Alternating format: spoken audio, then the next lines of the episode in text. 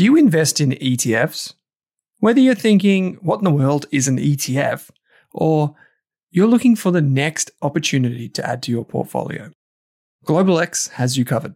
From big tech to bonds and bars of gold, GlobalX offers a wide range of exchange traded funds. Go beyond ordinary with GlobalX ETFs.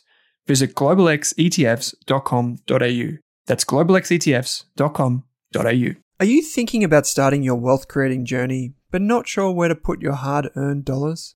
InvestSmart can help. InvestSmart offers a free quiz that makes it easy to find the right InvestSmart ETF portfolio to help you reach your goals.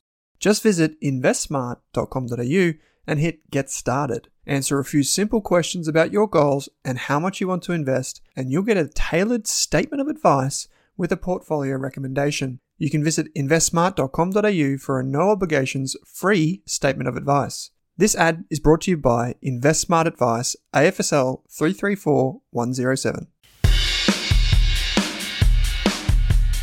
This Australian Investors Podcast episode is brought to you by The Intelligent Investor, Australia's premier investment research membership service. You can get a free trial for 15 days, no credit card details required. To access the insights of some of Australia's best analysts, use the coupon code RASK and secure your Intelligent Investor membership today. We're proud to have the Intelligent Investor as an ongoing supporter of the Australian Investors Podcast. As a result, RASK does not earn a volume based fee. Simply head to intelligentinvestor.com.au or use the link in your podcast player to access your free trial. This episode of the Australian Investors Podcast is also proudly supported by SelfWealth, Australia's leading independent broker. Over 120,000 investors trust SelfWealth with over $9 billion in equities. With SelfWealth, you can trade ASX, US, and Hong Kong listed shares for a flat fee. On a $10,000 investment with CommSec, you'd pay $29.95 in fees. Yet with SelfWealth, it's just $9.50. The thing I like about SelfWealth is the full access to fundamental company data and how easy it is to trade US, Hong Kong, and Aussie shares in one place. You can see your Apple shares and ACDC ETF right beside each other. To join SelfWealth now, use the link in your podcast player or head to selfwealth.com.au and use the coupon code RASK during sign up. Thanks for tuning in to today's podcast. Please remember that all of the information in this podcast episode is limited to general information only. That means the information is not specific to you, your needs, goals, or objectives, so you should seek the advice of a licensed and trusted financial professional before acting on the information. And before you acquire or apply for a financial product, please read the PDS or product disclosure statement, which should be available on the issuer's website. Lastly, please keep in mind that past performance is not indicative of future performance.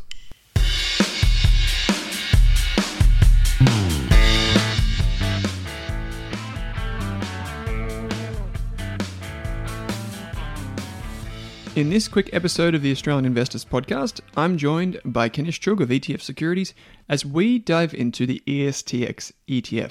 This is an ETF that's focused on the European stock market. So, if you're interested in this exposure, we talk about what the fund does, the opportunity in Europe, as well as some of the exciting companies hidden within this ETF.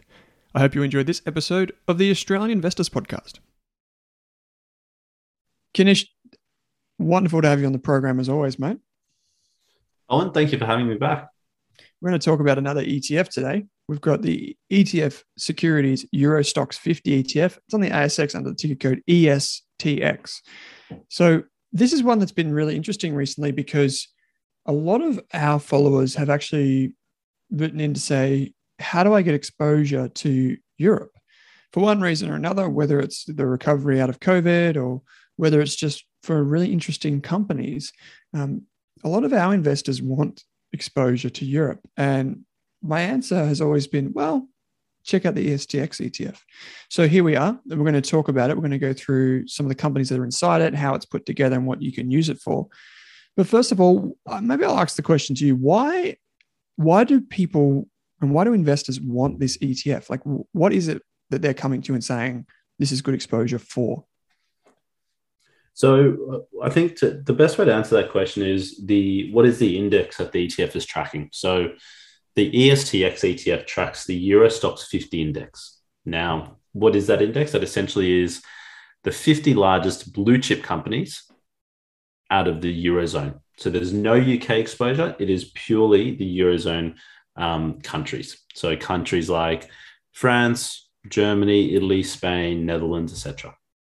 Now, investors want exposure to Europe, and they, I think they're growing. It's it's sort of growing. I think what people over the past few years, I think Europe's been a bit of the, the forgotten child in the investment mm. world. Um, it makes up close to I think twenty percent of you know global markets. It is a large portion of of the world economy, but people often forget that they should have some exposure to Europe. And there's some really well-known names um, within the, the Eurostoxx 50. And um, I think to, to also break it down in terms of the index itself, that is the equivalent of the ASX 200. It is the index that people look at when they're looking at, well, how has Europe performed? Um, they look at the Euro Stoxx 50. So mm. for us, what we're seeing is as people's attention start to move again towards Europe, they're starting to say, well, how do I get exposure? Do I want the UK? Do I not want the UK? Is Brexit? Is whatever else you know issues I have? What? How do I consider investing in this region? And the Euro Stoxx 50 gives them a, a really easy, low cost way to access um, Europe specifically in, in one single trade. They get the 50 largest companies, and especially in the current um, time, I think Europe's really performed very well um, whether when you look at it against some of the um, you know the US market and also in terms of some, some of the underlying names while they're based in Europe, they are global companies in hmm. themselves. Why why does the ETF not include the UK? Is there so, a specific reason? Yeah, so we purposely um, had this approach because we wanted to give investors the ability to invest specifically into Europe.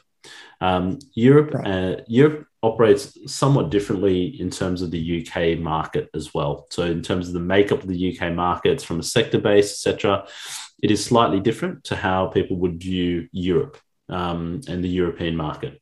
In the European market, in terms of sectors, you know, consumer discretionary, IT, industrials are some of the largest makeups within the Euro Stoxx 50 index. Mm. What you find is you know, within the UK, they're heavy on, you know, resources in particular. Um, so for us, we wanted to, to separate that out. Um, it was also a point of difference to other existing funds that were in the market, which all offer broad Europe and UK. And so the investment thesis to invest in the UK or the investment thesis to invest in Europe are two different theses. So we wanted to give optionality to investors say, well, if you want to invest just in the Europe um, region, how do you do that? And you couldn't do that previously. So mm. that, that that was a, the, the, a big reason behind this, and also from the standpoint of when investors are building core building blocks within portfolios and, and looking at how to build the, you know, the foundations of a portfolio.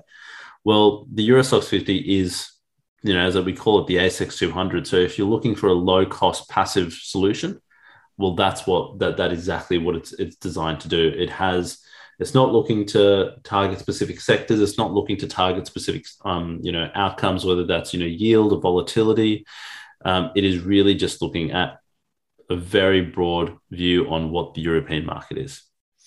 It's, yeah, it's it's an interesting one because I think often Europe, at least in the past decade, right, has been a bit forgotten by investors relative to the US. Because in the US, we think when we think global stocks, especially younger investors, they tend to think, oh, Facebook, Netflix, Amazon, Google, you know, and Microsoft, they're just thinking totally US companies. And they are geographically, you know, their revenue is geographically diverse. But in terms of having exposure to some of the, the companies that have been around for 100 plus years, you want to look to Europe for that exposure. And so, like, I'm just looking at a name here, which is like L'Oreal, right? L'Oreal, fantastic company, global company. Um, but there are heaps of others on this list. Can you maybe um, what what are some names that people could expect to get exposure to? Like if they invested, we're recording this in September 2021. Mm-hmm. What kind of companies would they maybe get exposure to if they invested yeah. in this? Yeah, so I just wanted to answer that one point though, in terms of investors forgetting Europe. Um, I don't know. I think some investors probably have forgotten about Europe, but I think a lot of investors also chose to ignore Europe because yeah. of the the debt crisis that they were going through post the GFC um, you know, that dragged on, you know, the, the whole sort of saying of um, the ECB was sort of kicking the can down the road and they kicked that can down the road for a long time. And um, you also had Brexit. So, for a lot of reasons, Europe just trudged along in terms of the market. It didn't do that badly, but it just trudged along in terms of equity returns. And so, a lot of investors were saying, well, why am I going to look at Europe, which essentially could be seen as a value play for a lot of investors and how, how they perceive the underlying stocks versus looking at companies like Facebook and Apple and you know Amazon and Tesla, real growth names that were doing exceptionally well and have done exceptionally well over the past decade. So I think people are now looking back at Europe because I think from an earnings mm. perspective, you know, that's a key driver of investor interest and corporate profits. They're forecast to grow faster in Europe this year than the US. So I think there was some mm. estimates suggesting that they may rise about 45% in Europe compared with 34% in the US. And a lot of that earnings growth is anticipated in that services sector, the consumer discretionary sector, which again makes up a big part of the Euro Stoxx 50 index. Um, and you also have this idea of that, you know, rotation to value, which whether people still believe it is the case at the moment, but there could be this case that if, especially if interest rates are rising around the world, there is that sort of rotation to value that may occur. And a lot of the European companies are considered a, a good value play from that perspective. Mm. But to your question, then I guess in terms of the, the holdings that you get exposure to, so some really, as you mentioned, some historical, some names that have been around for for decades. So if we look at the consumer companies, you mentioned L'Oreal, um, but another big one is Louis Vuitton Moet Hennessy or LVMH.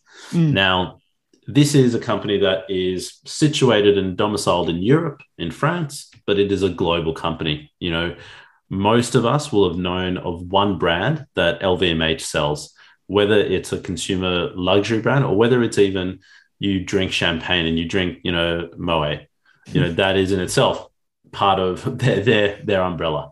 And they actually did a, a deal so with um, the Chinese company JD.com. So it gives them access to about 450 million active users of JD.com's um, website. So all of a sudden, they're looking at this in terms of you're buying a an ETF that gives exposure to LVMH, a European company, but it's global revenues. And I think when you think about LVMH, you know, it's it's really interesting because as I mentioned, it makes champagne, handbags, perfume, clothes, but it's even gotten to a point where it finalized the purchase of Tiffany and Co. Mm. It struck a partnership with Jay Z, the, the, American rapper. It's bought 50% of his champagne brand. Um, I'm probably pronouncing this wrong, but it's I think it's Armand de Brignac um, for about 300 million US.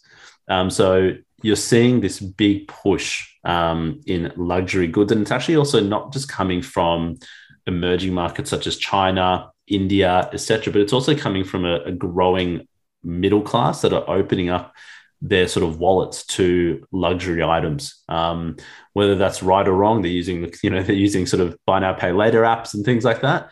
But you know, I think we see it around the streets that there's much more you know penetration in terms of Louis Vuitton's um, products um, in and around our society. So that that's an interesting one in itself.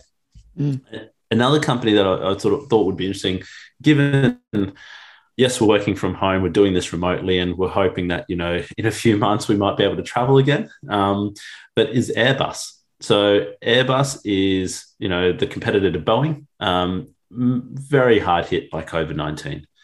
And you know, this company really it's going to benefit from that reopening trade. And around the world in US and in Europe, that reopening trade has already started.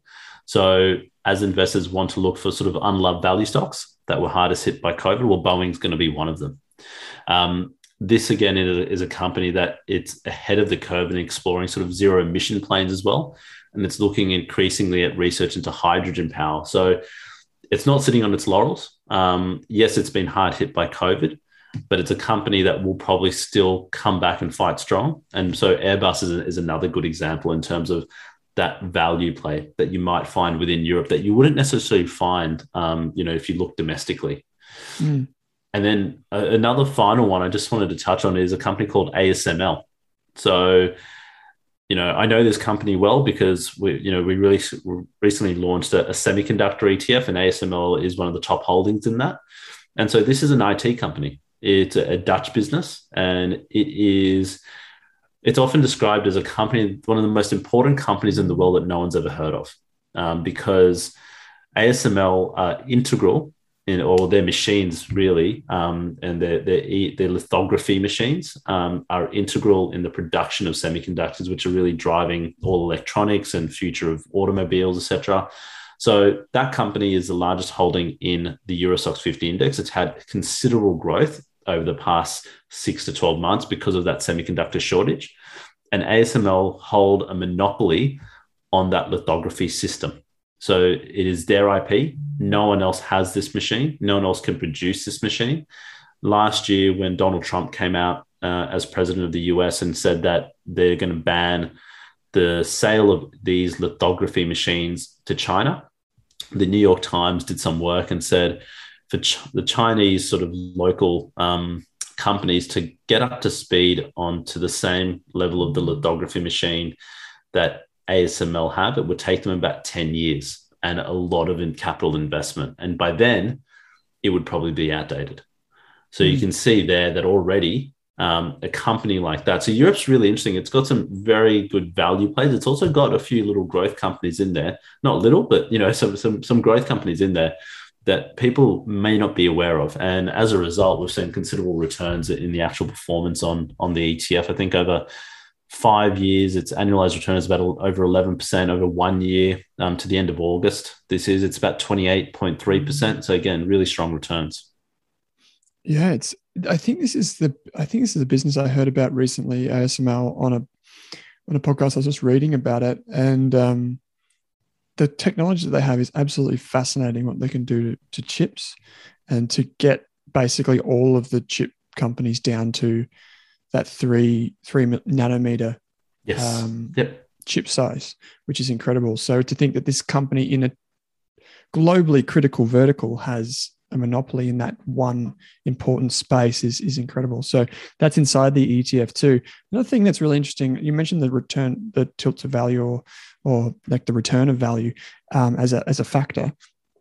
Um, I, I, I would call out that the sector allocations of um, the ESTX ETF is actually a lot more balanced than what you have here in Australia. So yes, there's still exposure to financials, but we in Australia our market is very heavily tilted to financials, whereas over in Europe and inside the ETF, it's pretty much a dead rubber between IT, consumer discretionary, industrial, slightly smaller, but you get a really good mix of companies. Mm-hmm. Um, so it's it's a really interesting one in that respect too. And I think you know, there was a time there where some active managers were saying, you know, India over the US in terms of the weight. If you see that growth come back, and there's companies like ASML, L'Oreal, um, even companies like Siemens and SAP, which I know are inside the, the ETF, these are great companies that investors should have exposure to.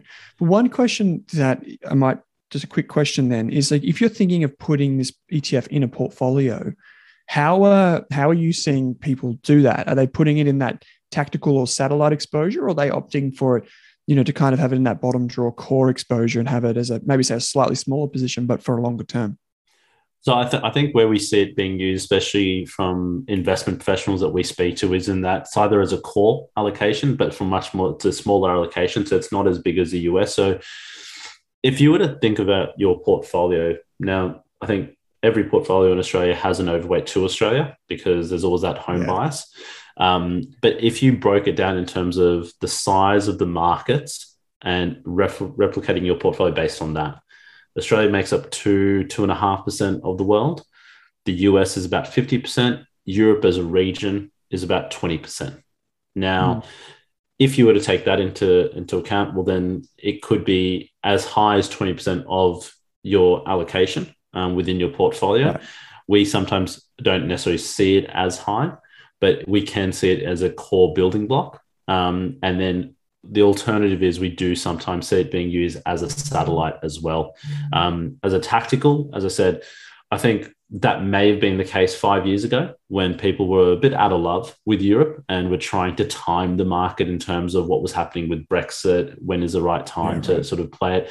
Right now, I feel people are starting to come back to, to the fundamentals of investing and how to look at Europe. And it, it really, a lot of that pol- geopolitical sort of, I guess, further and sort of, um, you know, the events around that, I, I don't think they're as um, as impactful on on the economy at the moment, and and mm. won't and will be. So I think people need to sort of come back to basics with Europe, and it can definitely be a core and a satellite. And because the other thing is playing the tactical game, it's it, it can be a bit of a, a, a hard hard thing to do, um, especially from this perspective. And, and the payoff may not be as great as you would want it to be because you're investing in you know a broad diversified 50 stock portfolio. Um, yeah. so tactically it's maybe in, you know not not the way essentially to play. I i, I do personally believe it, it's, a, it's a potential core allocation or, or a satellite yeah yeah makes sense and um yeah i mean if you're going to play maybe too tactical you would maybe go there's another route with something a bit more specific or individual positions or something like that. Exactly. Um, yeah. So how about then, just before we come to them, we kind of should balance it out a bit, just in terms of risks that investors should be aware of. Um, you know, it's pretty low cost, 0.35, isn't it? Yeah, in terms of the management fee. Mm-hmm. Um, it's in terms of, I'm just eyeballing the chart here, so I don't have like any of the, the standard metrics in front of me, but it looks like in terms of volatility, um, it's been reasonable. Um, so, in terms of risks, what what kind of risks have you identified, or what should be, people be aware of? Because um, I, I, I, guess Brexit is probably behind us now. So yeah, look, I, th- I think Brexit is behind us. I think also um, people may say, from a value perspective, people may say, well, at a PE level, it's currently to the end of July, the actual index was trading at a PE ratio of about 25.8. So not mm you know, not very, very cheap, not very expensive, but sort of um, where it sits. But if you took out a company like ASML, which has about a 9% holding within the index, um, and the considerable growth that ASML has had, well, that PE ratio may come down a, a little bit. So, again, fundamentally on the broad basket of the stocks, um, definitely still considered um, more of a value play in terms of broad markets than say the US, which always is seen as sort of at the moment as, a, as a very much a growth a growth story there. Uh, for investors, I guess to consider is the allocation that they may have. So this is important, I think, when you're using ETFs, um, is what overlap do you get? So if you were to have a global um, ETF or whether it be a global active manager, could there be an overlap? And so mm. taking that into, into consideration. So if you just invested in the US, then you're not going to have any overlap by just investing in the Euro Stoxx 50 ETF and then investing in a an India or an emerging market or an Asian ETF. So you're going to have minimal overlap between the three. But then if you looked at it and said, well, I've got investment in, say, and I'm going to use this example because obviously it's most current for, for me um, in our new semiconductor ETF, um, the, the semi product. Now, that has a large allocation to ASML. So if you were to hold that, and depending upon the weight you held that in your portfolio, now that is much more of a satellite exposure because it's, it's a thematic, mm. but you have to take into consideration that you then have an overlap between ASML. Now, because depending upon how you're using the Euro Stoxx 50 ETF, for example, if it was also a satellite, that exposure could be small. So it's okay to then hold, but it's just being aware of it in terms of are there overlaps between the different ETFs? Um, and especially when you look at thematics and sectors, um, global sectors, etc., there may be some overlap within that within this space as well. Yeah, I think that's a fair point too. A lot of people do tend to collect um, when they come to ETFs, and it's probably just knowing what role the ETF plays in a portfolio. Mm. So, what is this? Where does it sit within you know core or, or, satellite? And then what's actually inside it? Go to the ETF Securities website, have a look. I was actually just as you were talking, then I actually just downloaded the portfolio composition because I just wanted to see what was outside the top ten, but was really interesting. And then there's companies like Volkswagen, uh, is it Danone? Um, we've got uh, BMW, Vivendi heaps of really interesting businesses in here. Um, Adidas, like lots of businesses that if you just look at the top 10, you probably wouldn't realize they're in there. Adyen, which is the global payments business, which I'm really excited about. It's a really interesting business. So lots of really interesting companies inside here. And you probably think, oh, they you probably see these big names and you probably think, oh, they're US companies. But actually, they're here in Europe. So um, really interesting ETF, mate. I'm glad you came on and chat about it. It's ESTX is the ticker code on the ASX. Um, if people want to find out more, if people want to see the list of the 50 companies that are inside it, where can they go? Yep. So the best place to go is our website. So that's um, etfsecurities.com.au. And just at the top there, there's a products tab. You can just ho- hover your mouse over there and you'll come up with a list of our funds and you can click on the ESTX fund there. And as you said, you've got the product flyer, the fact sheet, the product disclosure statement, the full holdings, um, and, and, sort of some information on the fund and some articles and content as well. Yeah, cool. I know you've done plenty of videos on not just this ETF, but others. So plenty of resources on there. Great. Kanish, always a pleasure to chat, mate. Thanks for joining me. No, thank you for having me on.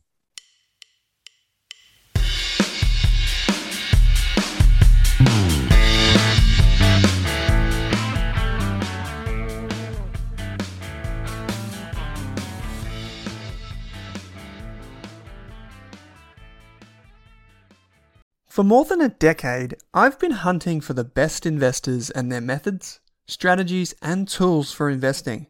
After years in the industry, countless books, a few degrees, and 1,000 podcasts and live shows, I've rolled this accumulated knowledge into something called Rask Invest. If you've ever heard me talk about a core and a satellite, active and passive, true long term compounding, or you simply want to know exactly how I would invest, now is your chance. Rask Invest is our new investment service, designed for all types of investors who want professional management of their core portfolio at a low cost from a team they trust. Rask Invest helps you automate your wealth creation and passive income. Simply click the link that says Invest with Owen in your podcast player to join one of our live platform walkthroughs or book a call with us. You can also view the Rask Invest PDS and TMD and get invested with me.